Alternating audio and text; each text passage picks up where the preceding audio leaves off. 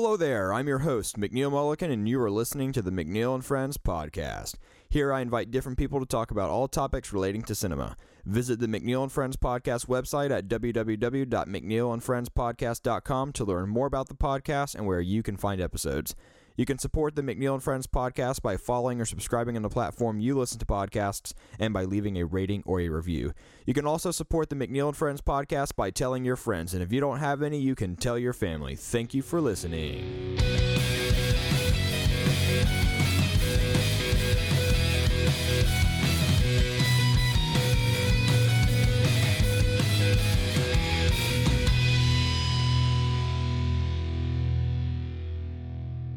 What's up, everybody? Welcome back to another episode of season four of the McNeill and Friends podcast. Throughout this season, I'm going to be talking about new movie releases, topics relating to the new releases, and fun random topics pertaining to movies like we are doing today.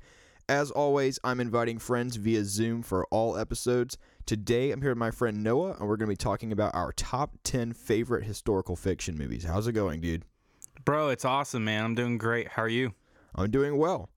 Um, I actually just released an episode about biopics last week, so this is kind of the antithesis to that episode because this is stories that are, you know, set in a historical time and that didn't exactly happen or are loosely based on true events. So I know you're a big fan of historical movies in general, so talk a little bit about why you like historical movies, even if there is, you know, a little bit of a fictional twist to it. By the way, I'm glad to have you on the episode. Oh, thanks, man. I'm glad to be back. It's Yeah. been a, it's been a little while. I feel we, like. just, we did a Christmas one recently. I think that oh, was the, that's right. Yep. That was the mhm. last one we did. So Um, so I like his, his historical fiction movies and historical movies. One, uh, I'm a big history buff. I like I like history a lot. Uh, history was like my uh, best subject in school. Pretty much the only subject I was great at. um, so, um, and I think then in high school that was my favorite subject. But really. yeah, but then through college it became different. Like I still liked it, but I, I grew fonder of English. Ah, yeah, uh, that makes sense. You're a great writer. Um, but anyway, so not a uh, creative writer. not a creative creative writer. writer. no, he's just really great at writing papers, and I would ask for help all the time. So, um, but anyway, uh, yeah. So, um, I like historical movies. Uh, up until maybe about two, three years ago, um, all the fiction movie historical movies I thought were true. Uh, so that was you know I would I would go and see Pearl Harbor and think a lot of that was very true. Nope. Um, nope. but it, but anyway, yeah. So I just love them, man. They're they're great action films. Uh, a lot of them, most of them are. Uh, so yeah, there you go. Yeah, I like history movies as well. I don't really care if they're fiction or not. I like the biopics. I like the fictional stories as well. Now, you know, like like I said, we're going to be talking about our top ten historical fiction movies, and I'm not going to say that all of my picks for this list um, do this, but my favorite thing about historical fiction is when a movie takes a historical event and gives you fictional characters and a fictional story uh, that allows you to empathize with the people who actually experienced a true event. I think that's the beauty of historical fiction. I think that's why I really like the genre. And that's not the case for all of my picks because, you know, sometimes I just like to be entertained. And I'm sure you're going to have some picks like that as Yeah. well that definitely, definitely take some historical liberties, shall we say. um, but before we get started, be sure to follow or subscribe to the McNeill and Friends podcast wherever you listen to podcasts and leave a rating and a review if you want to help support the podcast. You can follow the McNeill and Friends podcast on Instagram at mcneill.and.friends.podcast. Message me on Instagram to let me know what your favorite historical fiction movies are. You can also follow me on Letterboxd at McNeill Mullikin Letterboxd, where I post the movies I watch and write reviews. Also, you can find the McNeill and Friends podcast on Twitter. Lastly, you can find the McNeill and Friends podcast on Patreon and support this podcast by becoming a patron if you so desire. All of this information can be found on the McNeill and Friends podcast website at www.mcneilfriendspodcast.com, and you can find a link that will take you to all of these locations in the description of this episode. So, to clarify before we jump into this, since historical fiction is a genre with a wide range, we have ultimately decided that we are going to be a bit loose with what qualifies for historical fiction. So basically, our criteria is that if the movie is set during a historical period or historical event or whatever, but the characters did not exist and the actual plot itself is fiction, or if the story is just loosely based on true events and not trying to accurately show what actually happened, then we have ourselves a historical fiction movie. So, you know, we talked about, like I said, what does and doesn't qualify. I was even throwing out stuff like Wonder Woman for quite a while, and then you and I were just kind of like, yeah, that's just a comic book movie. I mean, it's set during World War One, so I guess you could use it if you wanted to, but we just we threw comic book movies out of the equation just because that w- that's just taking a bit of a stretch, especially Right, when you're adding right. Greek mythology into the whole thing like Wonder Woman. I just I just kept thinking of that No Man's Land sequence, but you know what I mean. So Yeah. with all that in mind, Noah, what are your honorable mentions? Man, you know, uh, I have no honorable mentions. Why is that? uh, well, I couldn't find enough movies to, to watch. That's all Um, good. Um, I mean, was this is a tough to get genre. my number ten. This is a tough genre to get ten movies for. I'd say. You know, like yeah. I was able to find about. I mean, there's a ton, but I was able to find like maybe 15 or 20 I actually liked, and I just you know made my 10 and five honorable mentions. So I'll give you my five honorable mentions. You can tell me if you've seen any of these. Uh, so my first honorable mention here is Gangs of New York from. Uh, it's set during 1860s in the New York slums. It's directed by Martin Scorsese, and it has Leonardo DiCaprio, Daniel Day Lewis, Cameron Diaz. It's a great movie. Daniel Day Lewis is phenomenal in that role as Bill the Butcher. Um, my next one here is Inglourious Basterds from uh, it's a Quentin Tarantino movie directed back in or that he made back in 2009, and it's set during World War II. And you know how if you guys are Quentin Tarantino fans and you know how he alters history, they kill Hitler in this movie. They just shoot him up in the face. So uh, there's definitely some historical liberties there. Um, it's uh, yeah, that's a great movie. It's definitely one of his best. Um, oh brother, where art thou? This is uh, a movie that is loosely based on the Odyssey, and it is um, set in the Great Depression during um, or set, set during the Great Depression in Mississippi, so the 1930s. Um, so this one, like you know, it has them doing a couple things, you know, with some historical things like them writing "Man of Constant Sorrow," things like that. So that's why I made that one qualify for here for this list. Uh, next, Little Women. This uh, I'm doing the 2019 version, the one that came out two years ago. I really like that movie. It's great. Um, set during 1860s New England. Uh, I think it's like during the Civil War time period. Hmm. And then lastly, we have Blood Diamond. This is set during 1990 Sierra Leone Civil War. It has Leonardo DiCaprio, uh, a bunch of other actors. It's a it's a great movie. Um, and yeah, I mean it it tells the story of that Civil War going on, but um, it's a, it's like a political war thriller basically. It's a, it's a good movie. Um, so those are my honorable mentions. Have you seen any of those? Yeah, I've seen. I think. Oh brother, where art thou? Uh, you mentioned that one in there, so I've seen that one. Okay, cool.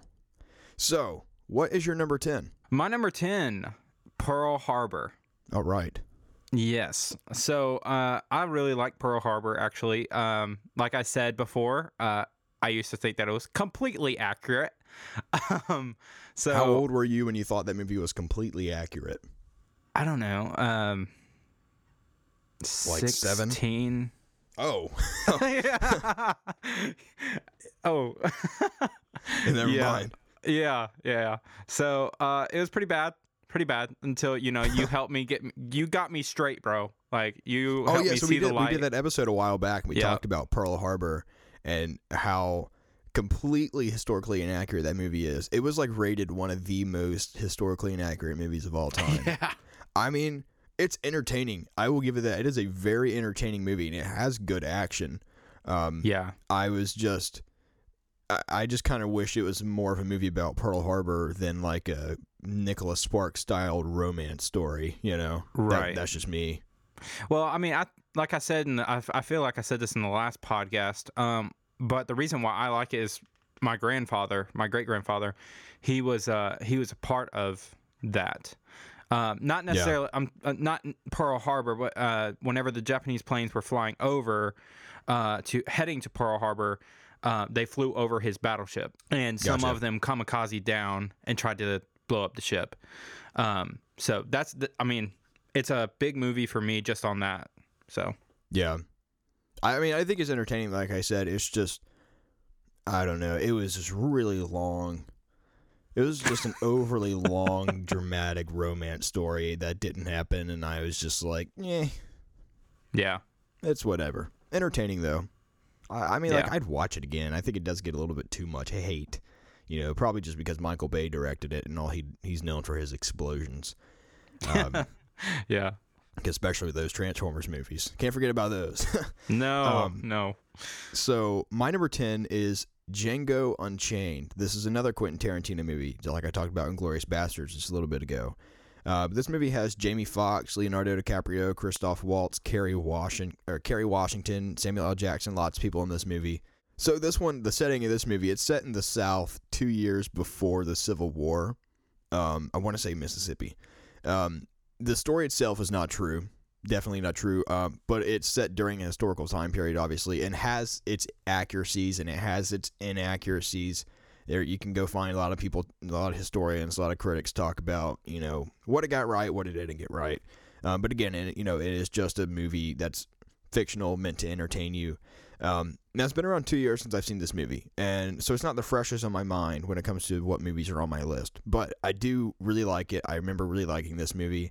It's about a character named Django, played by Jamie Foxx, who is a slave that ends up on a mission with a German bounty hunter, Dr. King Schultz, played by Christoph Waltz, and they're trying to capture the Brittle brothers. Now, once their mission is complete, Django is freed, and with Schultz, together they hunt the most wanted criminals in the South and they free Django's wife. It is a very cool story. Um, like I said, didn't happen, but it's you know it's entertaining, and you know Quentin Tarantino likes to take his liberties with history, and you know you know some people might think it works, some people might think it doesn't. A lot of people do tend to like this movie.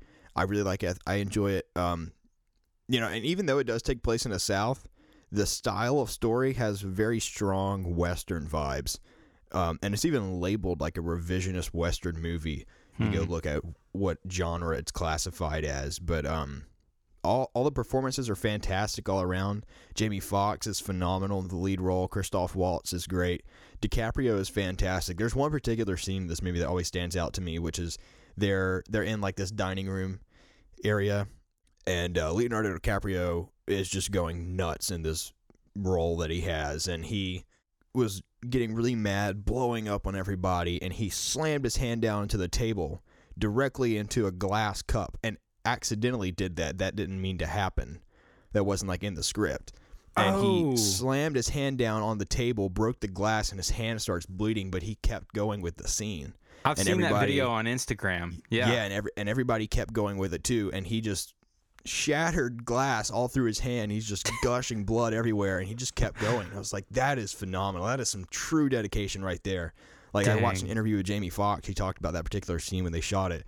He said Quentin Tarantino was like, you know, looking through his camera when he was filming the scene, and then that happened, and he just like popped his head around the corner and was like, "Whoa." that scene always stands out to me just because of how authentic everything was. But yeah, I, I really like that movie. It's entertaining. Um, you probably, I think you'd like it. Uh, I think you should check it out at some point. So, Yeah. um, what's your number nine? My number nine, Oh Brother, Where Art Thou? That was Nice, in your was in my- honorable mentions. Yeah, it was. Yes, it was. Yes. So this movie, I I haven't seen this movie in a while. Um, I think the last time I saw this movie was in our English class in high school, which is crazy Did we how long it? ago. Yeah, yeah, we watched watched it it because we read the Odyssey. Remember? Oh, okay. Yeah. So um, I, I really like this movie, but one, it's it's pretty entertaining. It's pretty funny. Um, I'm a big comedy guy. Um, but I, one of my favorite moments in this movie is uh, whenever they find the girls at the lake, and he's like, "I found them first. I found them first. they are mine." For whatever reason, I always remember the part in the beginning where he's like, "We're in a tight spot," and he keeps saying that for a while. It's like, "We're in a tight spot." yeah. I always remember that part for whatever reason. I like this movie. I think it's it's interesting, and I always love that "Man of Constant Sorrow" scene in the beginning. Then they play Oh, it yeah. later on, and I, I love that song. I've actually played that song at like some open mic nights with friends before. Um, Really? Yeah, yeah. Tucker and I would we, we used to play that song all the time. He wanted to do that song all the time for whatever reason. I don't remember why, um, but that was a song we played very frequently Interesting. very different from our style. Like we were just Yeah. like alternative rock, but we were always playing Man of Constant Sorrow for whatever reason. I could totally see. I could totally see the band that you're in, Finding Freedom. I could totally see them doing something like that. Yeah, that would be cool.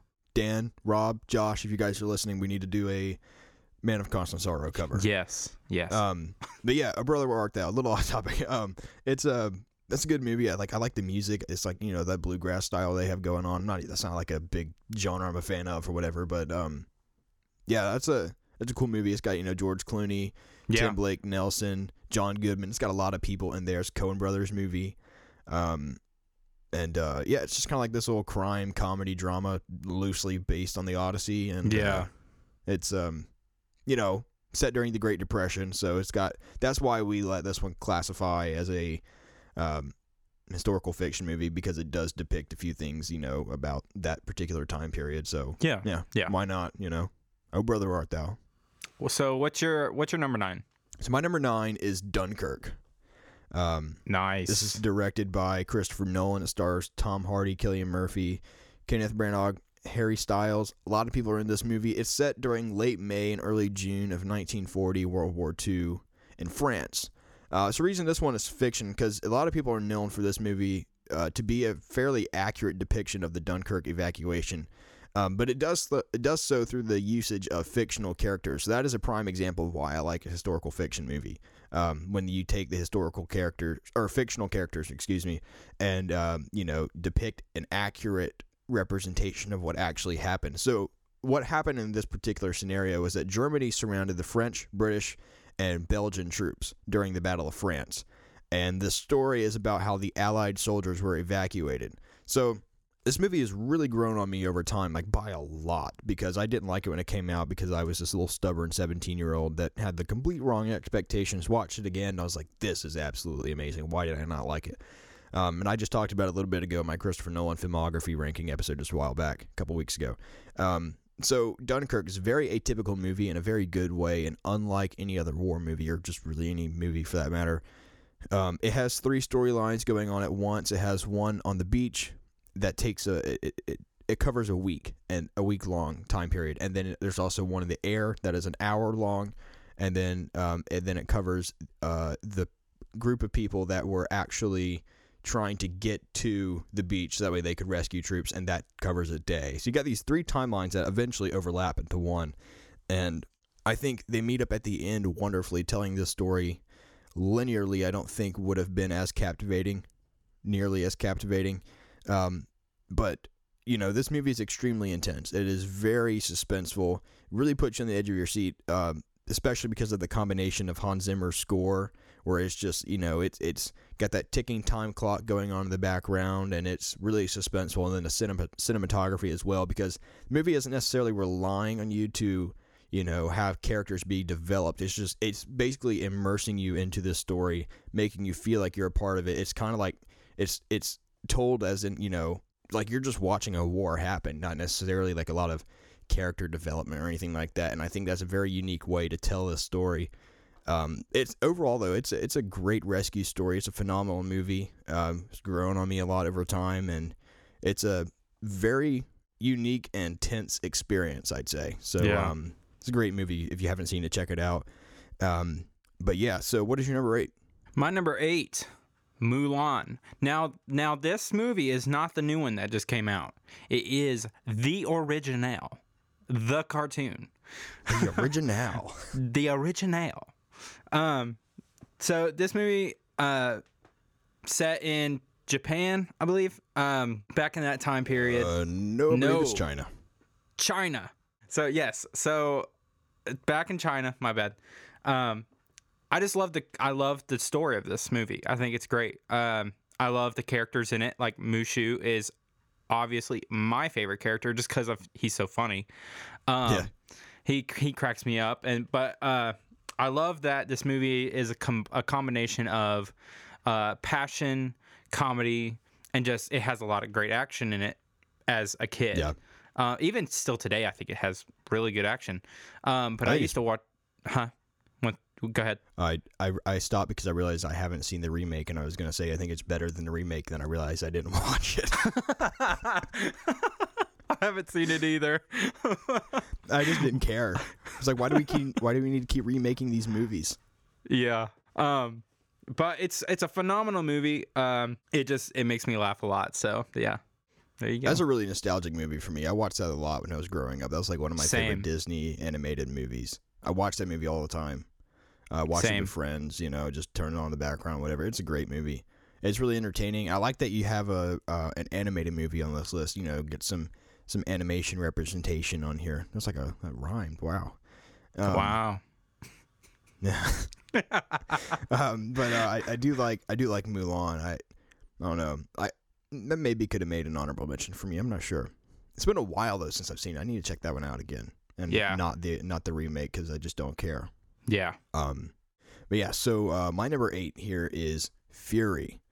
Uh, this is directed by David Ayer. It stars Brad Pitt, Shia LaBeouf, Logan Lerman, Michael Pena, Jon Bernthal, Scott Eastwood. The setting of this movie is April 1945, World War II, Germany. Um, it's set towards the end of World War II, obviously, like I said, 1945, and it's about a fictional tank crew. And it's influenced by true events, but the movie itself is definitely fictional. Uh, this is one of my all-time favorite war movies, and not a lot of people say that, so I'm kind of in the, I'm kind of by myself there. But I do think it's very underrated. Um, Yeah. In a way, it's similar to Saving Private Ryan in that it's a movie about a team, but in this case, though, it's specifically about a tank. It's about tank warfare, which is very different, and that's not a, um, that's not an angle a lot of war movies focus on. Um, and I think that's really cool that it's you know it's just about a different form of warfare that isn't really explored much in a lot of war movies. Um, so it tells the story of a U.S. tank crew in Nazi Germany, and it does not shy away from the violence that they go through and the harsh environment that troops live in during these times. And it also doesn't shy away from how desensitized people can become in circumstances like this, especially when they've been there for such a long time, like the majority of these characters have, and then they take in somebody who's new to their crew and you kind of see what it's like how what it's like for somebody to develop a bond with these characters and it and what it's like for somebody to eventually try to you know their their mindset starts changing and this movie kind of explores that and I think it's interesting. And you watch these this this crew eventually they develop a very strong bond. And by the end they have a very satisfying arc as a crew but that ending really gets you I think. And Yeah. um, it's a it's a great movie.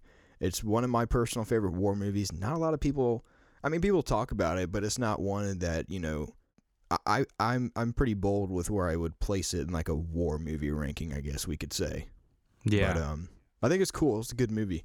So, uh, what's your number seven? My number seven is Forrest Gump. Forrest Gump. Is that what you said? Yes, Forrest I- Gump. At first, I was like, "What?" yeah, Forrest Gump. Uh, this movie is extremely funny. Extremely funny. Tom Hanks, um, uh, as the main character in this movie, uh, has a lot of historical uh, moments in it with uh, Vietnam, or should I say Vietnam?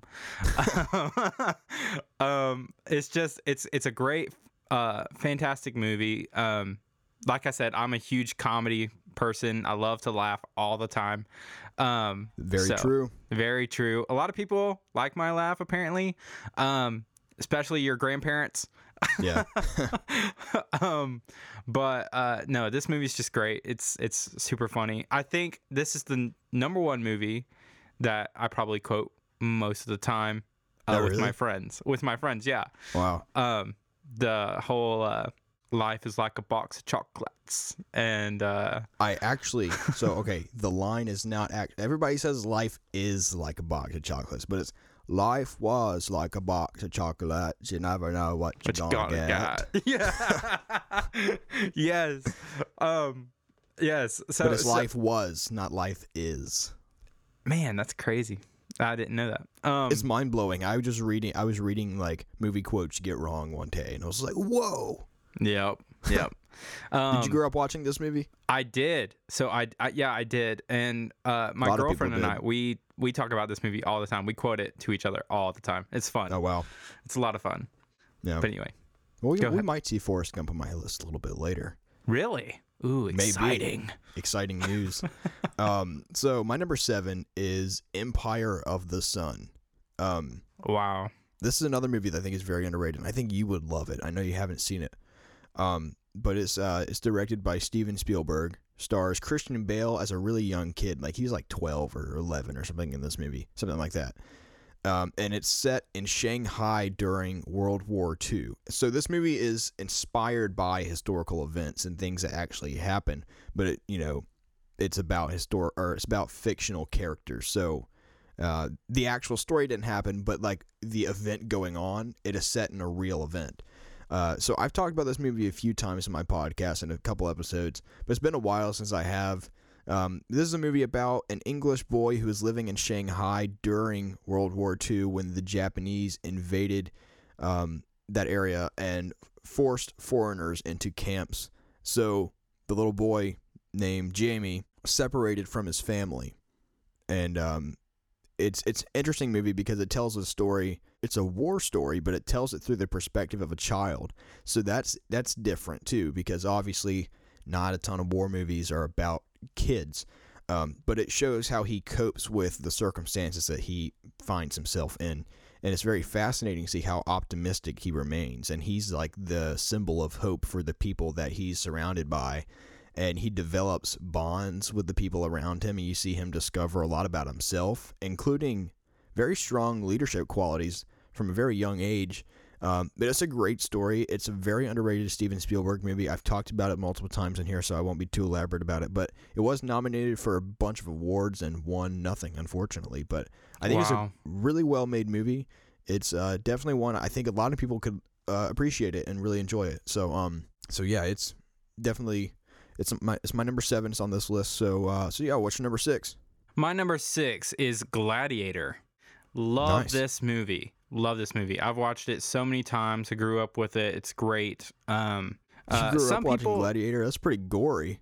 Uh, yeah, I know. Uh, it it was. It's just a great movie. My brothers and I we watched it um, uh, together, but it's just. You a, know, I just a, realized what. So a lot of people have come on the show saying they've watched all these movies. They grew up watching these movies, and I was like, I just would not have been allowed to do that. I'm just putting together that everybody I'm the oldest in in my family of, of my siblings. Everybody else I think that I know is is not necessarily the oldest, or most of them at least, or people that have been on the show, and I think that's why because they all had older siblings that were already watching things. So then parents are probably just like, yeah, whatever. This kid's already seen it. Maybe it'll mess him up. Maybe not. We'll see. but there's yeah. been some movies where I'm like, wow. Yeah. I can't believe you watched that when you were like six. Yeah. Um, uh, yeah, I, I am the youngest of my family, so I mean, there you go. Um, but yeah, so this this movie's set uh, pretty much all over the place. It's mainly Rome.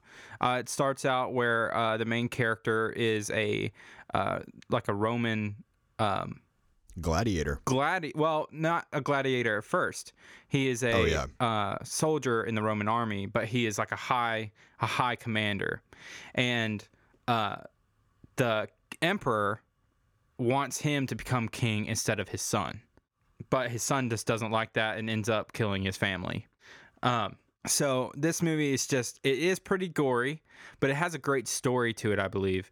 Um, and it's just very it's filled with uh, a lot of passion and a lot of uh, a lot of strength on his part, um, yeah. just to be able to go through all of that. Um, so He's a very brave individual. He is. He really is. Um, and I, I, love that. It really like after I get done watching the movie, I'm like, yeah, man, I'm gonna go conquer the world. Like, let's go. Like, yeah. Dude, the music in that movie is great. Hans Zimmer score is fantastic yes. in that movie. And that oh opening battle sequence is probably my favorite part of that movie. I think that opening scene is great. Oh yeah. Guy comes back, he's like, Man, he's been gone for a while comes back with uh, riding a horse without a head, and then the uh, Vikings chuck his head. yeah, I forgot about that. Yeah, it's an yep. intense movie. Yeah, I, I like it. I think it's good. People tend to like that movie a bit more than me, so you won't see it on here. But I do think it is a very well made movie, and I think Russell Crowe was great. I always remember the line, "Are you not entertained?" Yeah, are you not entertained? yeah, great movie. Quote. Uh, yeah, it's a good movie. Um, so my number six, you already talked about it, Forrest Gump. All right. um. Um, yeah, it's uh, directed by Robert Zemeckis. He's a great director. Like you said, it's got Tom Hanks, Gary Sinise, Robin Wright, Sally Field. A lot of people in this movie. starts in 1951 Alabama, then it kind of goes all over the place, all over the place, and then it ends in 1981 Alabama. So, you know, goes back to where it started. Um, but obviously it's fictional because you know Forrest Gump. Uh, but his version of history is very different from everybody else's because of how significant of a role he plays in literally everything. Yeah. Um, you know, he he created that Elvis dance. He was in the Vietnam War. He met JFK. He met LBJ and was awarded uh, the Medal of Honor. He witnessed Watergate and he called it in. He's like, I think something's wrong. You know, and Tom Hanks, his performance is amazing. It's so Yes. good. That's one of his best, um, for sure. But I so like you- too. like you, I grew up watching this movie a lot. Um, I saw it, I think, for the first time. I was like maybe 11 or something like that. Yeah. And uh, I watched it on repeat a lot Oh yeah. when I was when I was um, when I was younger, and it was like a movie that uh, I think maybe you and I have watched. A lot of our friends watched it when we were growing up. Um, there's also so uh, like I've said a few times in here. I I live in South Carolina. Um, I don't live near the coast, but like I've been to the coast tons of times. I'm in the upstate, but um, Charleston, and this is not the only place that has this, but there is a place called Bubba Gump's in Charleston. It's the you know seafood restaurant. yeah. The place is, it, clo- it closed in Charleston. It closed. Did you know that? Yeah, it closed. No. Yeah, but they're open. All, all you know, all their other ones are open. They closed the one in Charleston. Wow. Yeah, that's Dang. upsetting. Because I would go there a lot. Like I used to go to um before COVID, I would go to Charleston once a year, and uh, you know I'd go to Bubba Gump's, but it's it's closed. So, well. But um, Bro, I was like, okay, so I was just in Houston, or no, I was south of Texas, about two hours away from the border, uh, just a couple of days ago. And the amount of shrimp fishing that we saw out there on the coast was incredible. I was just like, man, I just want to see a Bubba Gump boat. I just want to see it. Or a Jenny Yeah. boat. Jenny. I want to see a Jenny boat. I just want to see it so bad. But sadly, I did not. Um, yeah, that was Corpus Christi, right? Isn't that where you were? Uh yes. Uh yes. That's where I was. Nice. Great show. Yeah, that's cool. Uh, yeah, I mean, anyway, Forrest Gump. It's a great story, very rewatchable, highly quotable. If you can't tell of already by us, you know, quoting Forrest Gump in his voice. Yes. Um, I, I really love this movie. Uh, yeah, so uh, it's a great movie. What is your number five? My number five, uh, Saving Private Ryan. Great, Nice. great movie. Oh my god, It's a great war movie. Um, I love how I love how accurate this can be at times, uh, especially whenever they're coming out, uh, coming out of those uh, boats with all the soldiers inside of them, and they're going out onto the beach right there. The D-Day invasion. The D-Day invasion. Yes. yeah, Uh, what a moment that in that, that movie. is probably out of any war movie. Saving Private Ryan is not my favorite war movie. I do really like that movie. I think it's great. Yeah.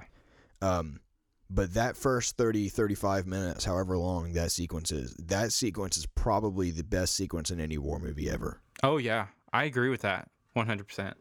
Um, yeah, dude, I, I just think that's one of that's one of my favorite moments in the movie. I think is uh, Yeah. number one. I mean, it's you know, it's very graphic. Um, Definitely. Yeah, it does not shy away from war. yes. Um, you know, but I, I don't know, man. I just think it's I think it's a fantastic movie. Great movie. Yeah, I agree. I think, like I said, it's not my favorite war movie. It'd be up there for me. Um, but the reason it's not quite up there like some others is because I think that initial first 30, 35 minutes, that D Day invasion sequence, is so well done Yeah. that the rest of the movie just doesn't live up to it. yeah. And it, Yeah. I mean, it's still good, but it's not that beginning. And I'm like, man, okay, let's get back to the beginning. Yeah. Right. it's a good movie though. I've seen it. I want to say I've watched it like two or three times. And I had a I don't know if you I don't remember if you took this class in high school or not, but it was uh, a World War II class. yeah. You took that class? Yeah. Yes. Yeah, we watched like a part of it in that class. I don't know how we were able to pull that one off without like having parent signatures or whatever. but because you know, like if it's rated R, you gotta have the signature. But I think he was just like, well, if you don't want to watch this this little part here, look away. yep. Yep. Yeah. That's a good class. That was a good movie too. Yeah. Um, but yeah, man. Uh, wow, what a great movie. Uh, so my number five is The Revenant. This came out in 2015. Um, I never know how to pronounce this director's name. Alejandro Gonzalez. Don't know how to say the third name. Sorry. Uh, so I just I don't want to mess it up. Uh, yeah. Anyway, it stars Leonardo DiCaprio, Tom Hardy, a lot of other people. Um, it's set in 1823. Um, today, the setting would be the present day Dakota, South and North Dakota. Um, so that's the area this movie takes place. But back then, it was more of like a territory. Um, it's fictional because it is based on a true story, but definitely, definitely takes some major liberties with what actually happened. There's a lot that is not true, but it does get some things right. Um, so some of the major things that are different in this movie, the ending is different from the actual story. Um, and you know, in regards to who dies or who doesn't die, or if anybody dies, I don't want to spoil anything. I want to leave it open ended for people who haven't seen it. Um, there's also no evidence that Hugh Glass, the main character depicted by Leonardo DiCaprio, there's no evidence that he had the relationship in real life that's depicted in the movie. There's just there's no documents or not necessarily like just, there's no evidence for it, um, and also no evidence that he had any children either, and that was a major part of the movie. So you know, obviously, it's a fictional story, and you know, I like what the movie did, and I think it's great. Um, I also could be wrong. I want to say I've read somewhere that it didn't take place in the winter like this movie does. Like this, like snow had nothing to do with it. Um, but if you haven't seen this movie, and you've probably heard of it, it's the movie where Leonardo DiCaprio basically fights a grizzly bear and survives, and that was actually true. Hugh Glass, it, like what he's historically famous for, is surviving a bear attack. And man, is that a brutal scene. That is tough to watch because you can hear bones cracking. You just, Oh. it's just. I watched that for the first time. I've seen that movie twice. Um, that scene is a tough scene to get through, Yeah. and then seeing how he has to like tend to his own wounds because he's left by himself, like he's abandoned basically because people thought he was gonna die. Um, even though some people didn't think that was right, but you know there are some uh, pretty dogmatic people that just wanted to leave him back. And um, seeing the things that he does to like tend to his wounds, it's just like, ugh, mm, no Yeah. thanks. yeah. Um, and I, I'm like, gore doesn't bother me and stuff like that. But like when you're watching somebody have to do this stuff to heal because of what he went through, it is just nuts. But it is a great movie. It's a great revenge story. So, like a lot of places, it's labeled as a western. Um, but it's more of like, guess you could say like a frontier or whatever. But it's like a, but I think it's because it has the a lot, of western themes a lot of common western themes in the story. It's got amazing cinematography. Like there's a lot of long takes in this movie, a lot of long drawn out shots that are really cool. Uh, yeah. some very some very visually impressive looking shots as well. Leonardo DiCaprio won Best Actor for this role. This was the award that he won. Um, was it his best performance? I would say that The Wolf of Wall Street is, and I've been vocal about that in here. But this is a good one. This is one of his best, I'd say. But I, I think he should have won for Wolf of Wall Street, and I'm glad he won this one too. But Tom Hardy was also great. Uh, like I said, it's tough to watch at times, but um, cool little side note: I've seen a lot of places this movie is filmed because even though it takes place in the in the Dakotas, which I've never been, it's filmed a lot in Canada. And I met the guy who is like the water safety guy on this movie. So there's a scene where Leonardo DiCaprio is floating down a river, and this guy was like five feet away from the camera the whole time, five ten feet away from the camera the whole time, like making sure that all the safety precautions are being taken. He was like a like a, a boat tour guide or whatever in, in that particular river.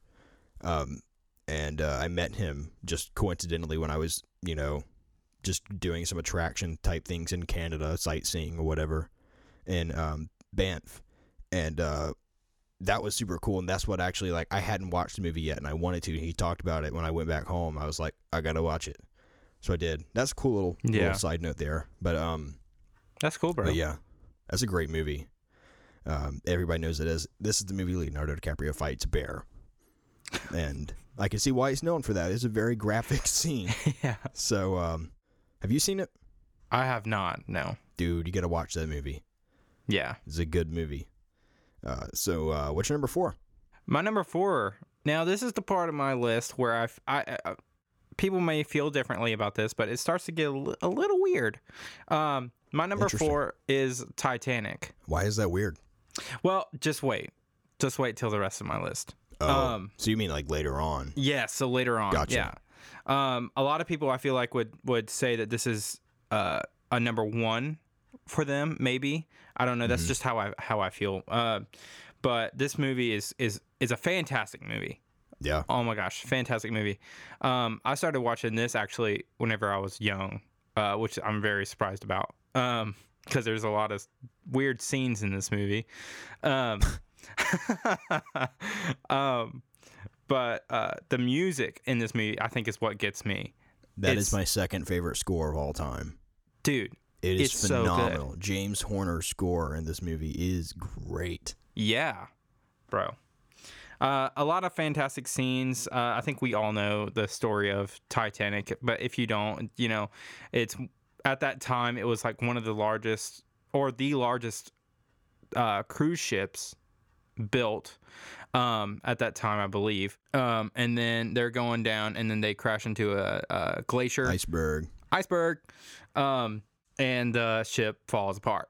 Um, Yeah, and they said it couldn't be. They said it couldn't sink. It yeah, an right, unsinkable ship, right. which was a lie. Clearly, It did sink. It done Yep. sank. Um, um, so yeah, um, great movie though. Uh, fantastic scenes in this. Uh, Leonardo Leonardo DiCaprio is in this movie. I don't remember the name of the lady that played. Um, Kate Winslet. Yes, uh, she did a great job too. They have great chemistry. They do.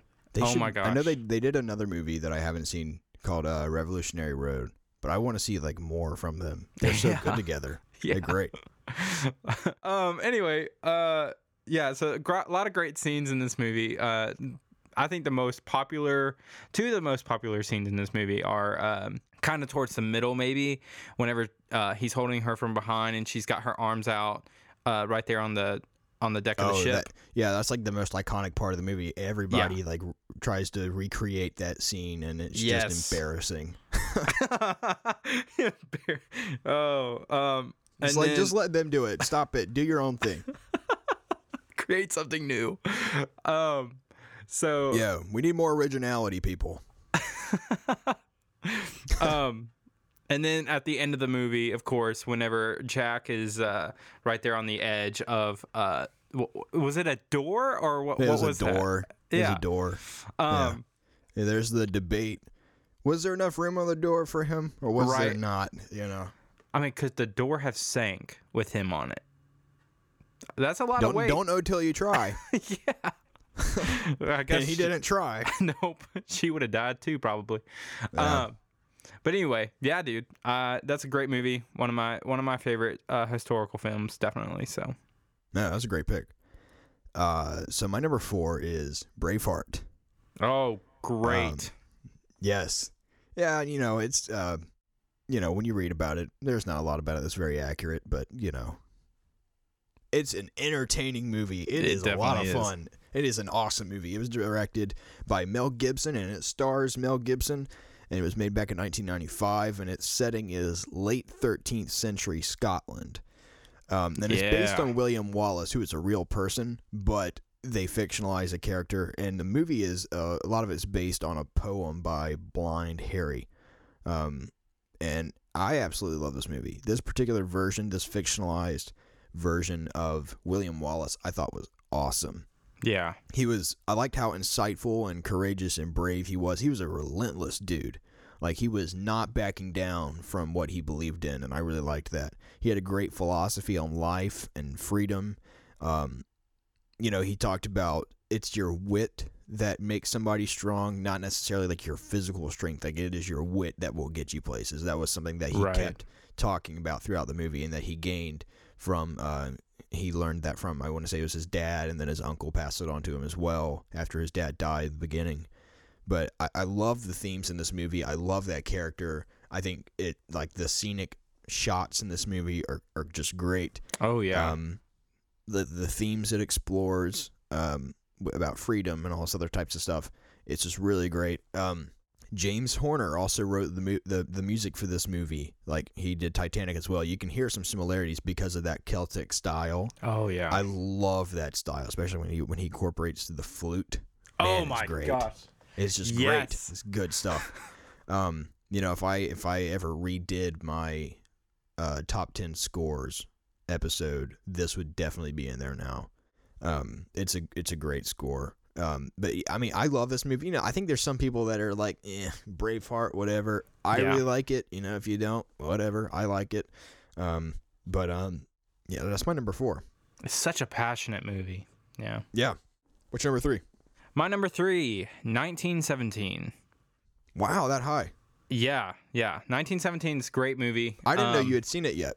Yeah, yeah, yeah, yeah. I saw it almost. Uh, it was a little bit after it came out, but um, I saw it in theaters uh January of last year.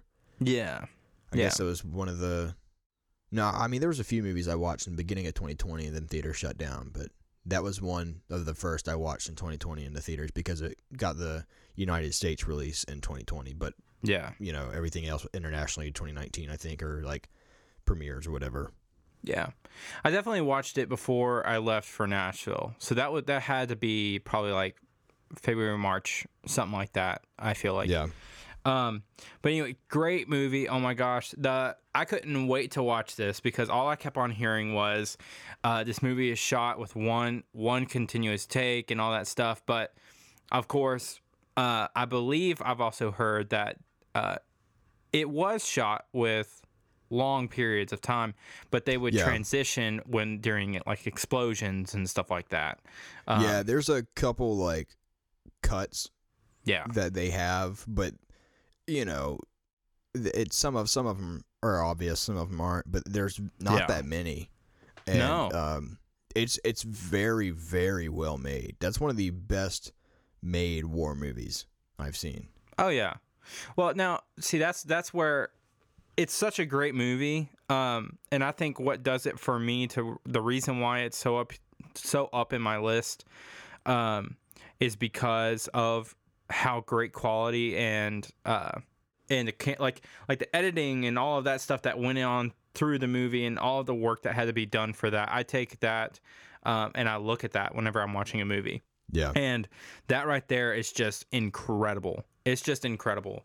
Um, so props to those guys, whoever did yeah, that. like they had to like rely on weather and Yeah. everything for that type of movie. I mean, especially when you have like that long take and then having like explosions like essentially being choreographed. yeah, and timed and all this like all, all the special effects having to you know they have to all these you know the, the, the characters they're having to run and walk through things and um, everything they do is has to be like perfectly timed it's, right. it's extremely impressive um, i've seen some people complain about the narrative itself like there's not a lot of character development and stuff I don't necessarily want that out of all war movies. When a war movie gives that to me, I really like it more so than those types of movies. But I do respect the movies that are extremely well made and um, just super impressive all around. Like as a war movie in 1917 is one of the most impressive war movies I've seen, if not the most. yes, yeah, for sure. That's a great movie. Did you see it in the theaters or no? No, no, I wasn't able to see it in the theaters. Um, I believe whenever it came out, I was still uh, in college at the time, and uh, I have I was just about to I was just about to move back home. So yeah, um, a great movie though, fantastic movie, great. Yeah, that's a that's a great pick. I still don't know what you mean by your your next few that you're going to mention are weird. The ones that came after Titanic, like that's not a weird pick. I think a lot of people would pick that one. Um, well, yeah, I'm looking at it now, and I'm just thinking about it, and I think my number one will surprise you, maybe. Okay, Um, yeah, I was probably I was probably wrong on that, but my We'll number see. one I feel like will definitely surprise you. maybe mine will too. I don't know. so my number three is uh, Once Upon a Time in Hollywood. This came out in 2019, directed by Quentin Tarantino. Obviously, since this is the third time I've mentioned him, he does a lot of historical fiction type movies. Um, this has Leonardo DiCaprio, Brad Pitt, Margot Robbie. A lot of people are in this movie. Um, it's set in 1969 Los Angeles, California. So The reason this movie is fictional is because it takes some serious, serious liberties with the Tate murders in 1969 committed by Manson family members. So, what this movie is about essentially is you have these two main fictional characters Rick Dalton, played by Leonardo DiCaprio, who is an actor with a fading career, and Cliff Booth, who is played by Brad Pitt and is Rick Dalton's stunt double. So, Rick Dalton lives next door to Sharon Tate, who is an actress and is known because she was killed by the by Manson family members. So what this movie is about is how Rick Dalton and Cliff Booth, primarily Cliff Booth, um, encounter the Manson family and certain events that lead to this final twist and how Quentin Tarantino basically rewrites history.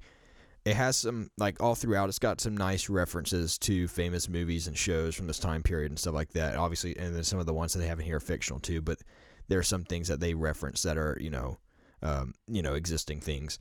Um, but the main reason it is a fictional movie is because of the final twist, and it is absolutely amazing. This is one of the greatest endings of all time. And I talked about it in my top 10 endings um, episode. So basically, what happens is you have uh, big spoiler alert in case you haven't seen the movie, by the way. So what happens is, is um, like in real life, the Manson family members that showed up on that street to go kill Sharon Tate and the people in her house. Uh, Leonardo DiCaprio's character Rick Dalton walks outside because he heard a loud car and just you know yelled at him and everything. And those people turned around and they were Manson family members and they decided let's go kill Rick Dalton instead because they recognized him and they thought that would make a bigger impact on society. They were trying to make and say something about Hollywood or whatever. What they don't know is that Cliff Booth was also there and he has a very well trained dog and he's a stunt double. But he also hmm. happened to be very high at the time when they walk into the house. And so they walk into the house. Rick Dalton, or not Rick Dalton, Cliff Booth doesn't even know if they're real. And he's just like, because he's so high. And um, he eventually realizes he's being attacked. And he just loses it. And they and they murder the Manson family members instead and it is so brutal the things they do and some of the things that they do to them are just absolutely shocking but super hilarious at the same time it is so funny what happens and you're kind of like cringing because you're like oh oh that is terrible but then at the same time you're like laughing so it's like am i supposed to be laughing or am i supposed to be like cringing i don't know and i love that i think it's awesome um I, I love that ending. I think it's great. Everything uh, culminates in this movie very, very well. Very well written. I love the characters in this movie. It is my personal favorite Quentin Tarantino movie. Uh, some people would say some others. I just really love this movie. Um, and has grown on me a lot since I watched it. I really liked it when I first saw it, and it, it just gets better every time you watch it. Um, it's a great movie, though. Um, so yeah, that's my number three. Dope, bro. That's awesome. Yeah. Uh, so what is your number two? Uh, yeah. So my number two is uh, Braveheart. So I was thinking that was going to be your number one. Really? Ah, see, uh huh, gotcha, gotcha. Um, uh, no, so Braveheart is my number two. Since you've already kind of talked a lot about it, um, we will. I will just hit on points that I really like about it. Um, like you said before, dude, my favorite. I think my favorite part of this is the music in it. The Celtic music in it is just oh my gosh. I cannot it's so good. I cannot get over it, man. That it's flute so gives me cold chills, man. like it really does. It gives me so many cold chills. Um uh I just I just figured out your number one is. I just I just realized I know what burn. it is. We'll see. We'll see. Yeah, I, yeah. You haven't mentioned it yet. I, I should have caught it. yeah, I should have realized it. Um. Anyway, so like I said, man, the music in this is incredible. But I love how I love how passionate this movie is, and I'm I'm a huge person on on passion in movies. I think that's what draws me in. Uh, action does and comedy does, but but if there's not any uh any passion in the movie, I'm just like, okay, I'm just watching a film. Um, yeah. And it's it's good, but it doesn't have that flair that I want. Um, and this has a lot of it. Uh, I think whenever whenever his wife, whenever they kill his wife, bro, it's like a whole different person comes out and he's just like murdering everyone. I'm just like, oh Yeah. oh my god, He's on a mission. yeah, he is, bro. Yeah. And at that end, that ending scene is, I mean, they're they're literally they're torturing him so bad, and he's he just, doesn't. He does not give up. Yeah, yeah, he does not, man. And I, I that's I love that character. That's what I love, man. It's so good. But anyway, Yeah. so what is your number two? My number two is The Prestige. Mm. Came out in 2006, directed by Christopher Nolan, stars Hugh Jackman, Christian Bale, Scarlett Johansson, Michael Caine, Rebecca Hall, David Bowie, and Andy Serkis. It's set in late 19th century London. Uh, the reason it's fictional takes some serious liberties, serious liberties with uh, Nikola Tesla, and um, you know, major spoilers here. So I'll give a countdown if you want to skip ahead a little bit. Five, four, three, two, one. Cloning. it deals with cloning and uh, that is something that does not happen, and that is a major spoiler. And obviously, it deals with fictional characters. So what is go what's going on in this movie is you have Hugh Jackman and Christian Bale. They're playing these magicians that have this falling out, and they turn into rivals. And basically, the whole movie is them trying to constantly outdo one another. Um, like I've said before, it's like they're trying to out magic each other, basically, because they're these magicians. They're these illusionists. So you get to see the lengths they're willing to take things to, basically, just to outperform each other, and it's insane. And that's why I said cloning. Um, that was a spoiler if they skipped ahead. Cloning. but their performances are absolutely phenomenal. These are some of the best of their careers. Um, it's really cool to see Christopher Nolan do something in a historical setting because usually he's doing like some sci-fi action movie that's either set in the present day or maybe like slightly in the future. But then he's got like the Batman movie, so a lot of his stuff is very modern, at least. Uh, but this one is historical. Like it's back in, like I said, late 19th century London, and um, it's just absolutely fantastic. And it's um, the the ending twist reveal in this movie is absolutely amazing. It blew me away the first time I watched it. Um, I personally think this is one of Nolan's best movies. Um, I really enjoy it. I think it, it's you know, it's just really incredible. Uh, so yeah, what's your number one? I think I know what it is though. Do you want to take a guess? The Patriot. Absolutely. The Patriot. I should have known. I should have known you were going to say The Patriot. Bro, The Patriot, let me tell you something. That is This- a major historical fiction movie. It's it, yeah, it's definitely historical fiction, but I I absolutely love this film. This film, man, I've been watching it. I've watched it on repeat multiple multiple Surprised times. Surprised you like that better than Braveheart. Those are both Mel Gibson directed movies. No, Yeah. sorry, sorry. They're both they both have Mel Gibson. Have One is Mel directed Gibson. by yeah. Braveheart's directed by Mel Gibson. The Patriot's directed by Roland Emmerich. Yes, yes. Um, d- bro, I can't say enough about this movie. I just I I love I love how much um uh story this this this movie has uh talk it starts off where he's a part of the government system kind of ordeal um where he's saying we don't need to go to war with you know uh, i believe england and Yeah. uh, you know, he's like, we don't need to do all this. I mean, he has a major past uh, in war and everything, and everybody calls him, um, oh, junk. I don't remember the name.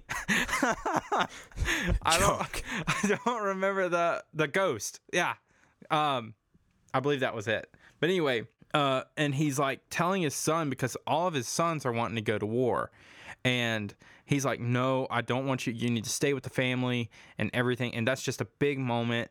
Uh, and then they come and they invade his his property, and they Yeah. end up killing his son. And that's that's the moment where he just unleashes everything that he has. I mean, he lost Yeah. everything, everything, um, throughout that whole film. And the the music in this in this movie is incredible too. Yeah, I like John it a lot, Williams. John Yes. Williams. Yeah. bro. So good. Yeah, that movie's based on four like actual historical men, and they basically just threw him. They threw them all together into like this one character portrayed by Mel Gibson. So they threw together Andrew Pickens, Francis Marion, Daniel Morgan, and Thomas Sumter. Yeah, Um, they kind of like as he goes through the movie, like the the ghost thing you talked about, that was um Francis Marion reference. Um, but then like the I think at the end I want to say that was the Battle of Cowpens. I think I could be wrong. I really want to say- that, that was the Battle of Cowpens. Yeah. Yes, yes, it was. I'm looking here. Yeah, and um, that was you know a lot of that was based on Andrew Pickens, and then you know got some other scenes in there too based on the other two people. But um, this was a cool movie for me to watch. I didn't. It's not up on this list for me. Um, just because I, I just like some others better. I mean, it's good. I wouldn't say it's like amazing like you would, um, but it, but it was filmed in South Carolina, and it's like one of those few movies that like you know is filmed in in areas that we have seen and you know Yeah. and that, that's just kind of cool to me because like there's a lot of people that live in other areas of the country that can claim way cooler places than South Carolina Yeah. and uh but this one like I've seen a lot of the places that it was filmed and I thought that was interesting and you know just kind of because the only other movies we can claim to be filmed in areas that you know we kind of grew up near is the Nicholas Sparks movies and they're all filmed in the coast of like uh, South Carolina, North Carolina, and Georgia. Yeah. And um, it's just like y- you know, I would like some better movies to represent South Carolina than The Notebook and The Choice and The Last Song and The Best of Me. And um, well, The Notebook was a really good movie, though. The Notebook is actually really good. The others are like guilty pleasures of mine. Safe Haven, that was another one. Yeah, you know, something like that. Yeah, so um, Yeah. but you know, and it was cool to see like a historical movie filmed in um in the Patriot. It's also interesting to see kind of like how the you know the battles were were fought back then. It's like they all just stand in a line and shoot at each other. It's like Dude. that would be the worst thing ever. Yes, because you know you have a really great chance of getting hit. like, Yeah, that's so dumb. yeah, um, yeah. That's an interesting pick though for for your number one. I should have known that was coming. It, really should have. it's such a great film. Great film. Um, but anyway, It was entertaining. I'd give it that. It Yeah. definitely takes some major historical liberties though with just kind of how it you know represents everything. bro, I have Um, to say, I have to say, during that one, uh, that one scene at the church, and the uh, they lock all those people inside the church and burn them. I Yeah, that's one of the most inaccurate things in that movie. That's very inaccurate, but I cannot, I, bro. I I I get so like I have to close my eyes. like I Yeah. cannot watch this. It's a tough scene. very tough scene. Um, so you have any guesses for what my number one is? Oh my gosh. Um, no, I don't. I don't. It's Titanic. Is it really? Yeah, it's Titanic, dude. This movie is the epitome of historical fiction for me. I just think it does it the best. It's directed by uh, sorry, it's directed by James Cameron, and it's obviously like we talked about earlier. It has Leonardo DiCaprio and Kate Winslet, and obviously it's set in 1912 on the Titanic. I guess you could just say the Atlantic Ocean is where it takes place. um, but it's you know it's about these two characters who obviously didn't exist, and it tells a fictional romance story on the Titanic.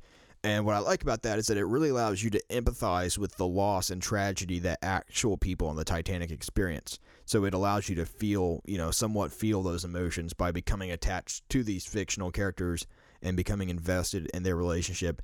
And I think that's absolutely brilliant because in a way everybody can relate to a love story one way or another. Everybody Yeah. can Yeah. it's it's like one of the easiest things to relate to and they're like and i think it pays off really well because leonardo dicaprio and kate winslet have such great chemistry some of the best on-screen chemistry i've ever seen in any movie um you know and like we talked about earlier there's that debate maybe there was room on the door for him to hop on there and try to live as well but you know but i think the whole purpose of him dying was so that we could feel the emotions that passengers experience that loss and that tragedy and I think it paints a scenario really well that allows people to put themselves in that position of the historical event to understand what the people in the past went through. And I think that's the beauty of historical fiction. I think Titanic just does it the best. That you know takes us and it takes a historical story and allows you to understand kind of what these people went through.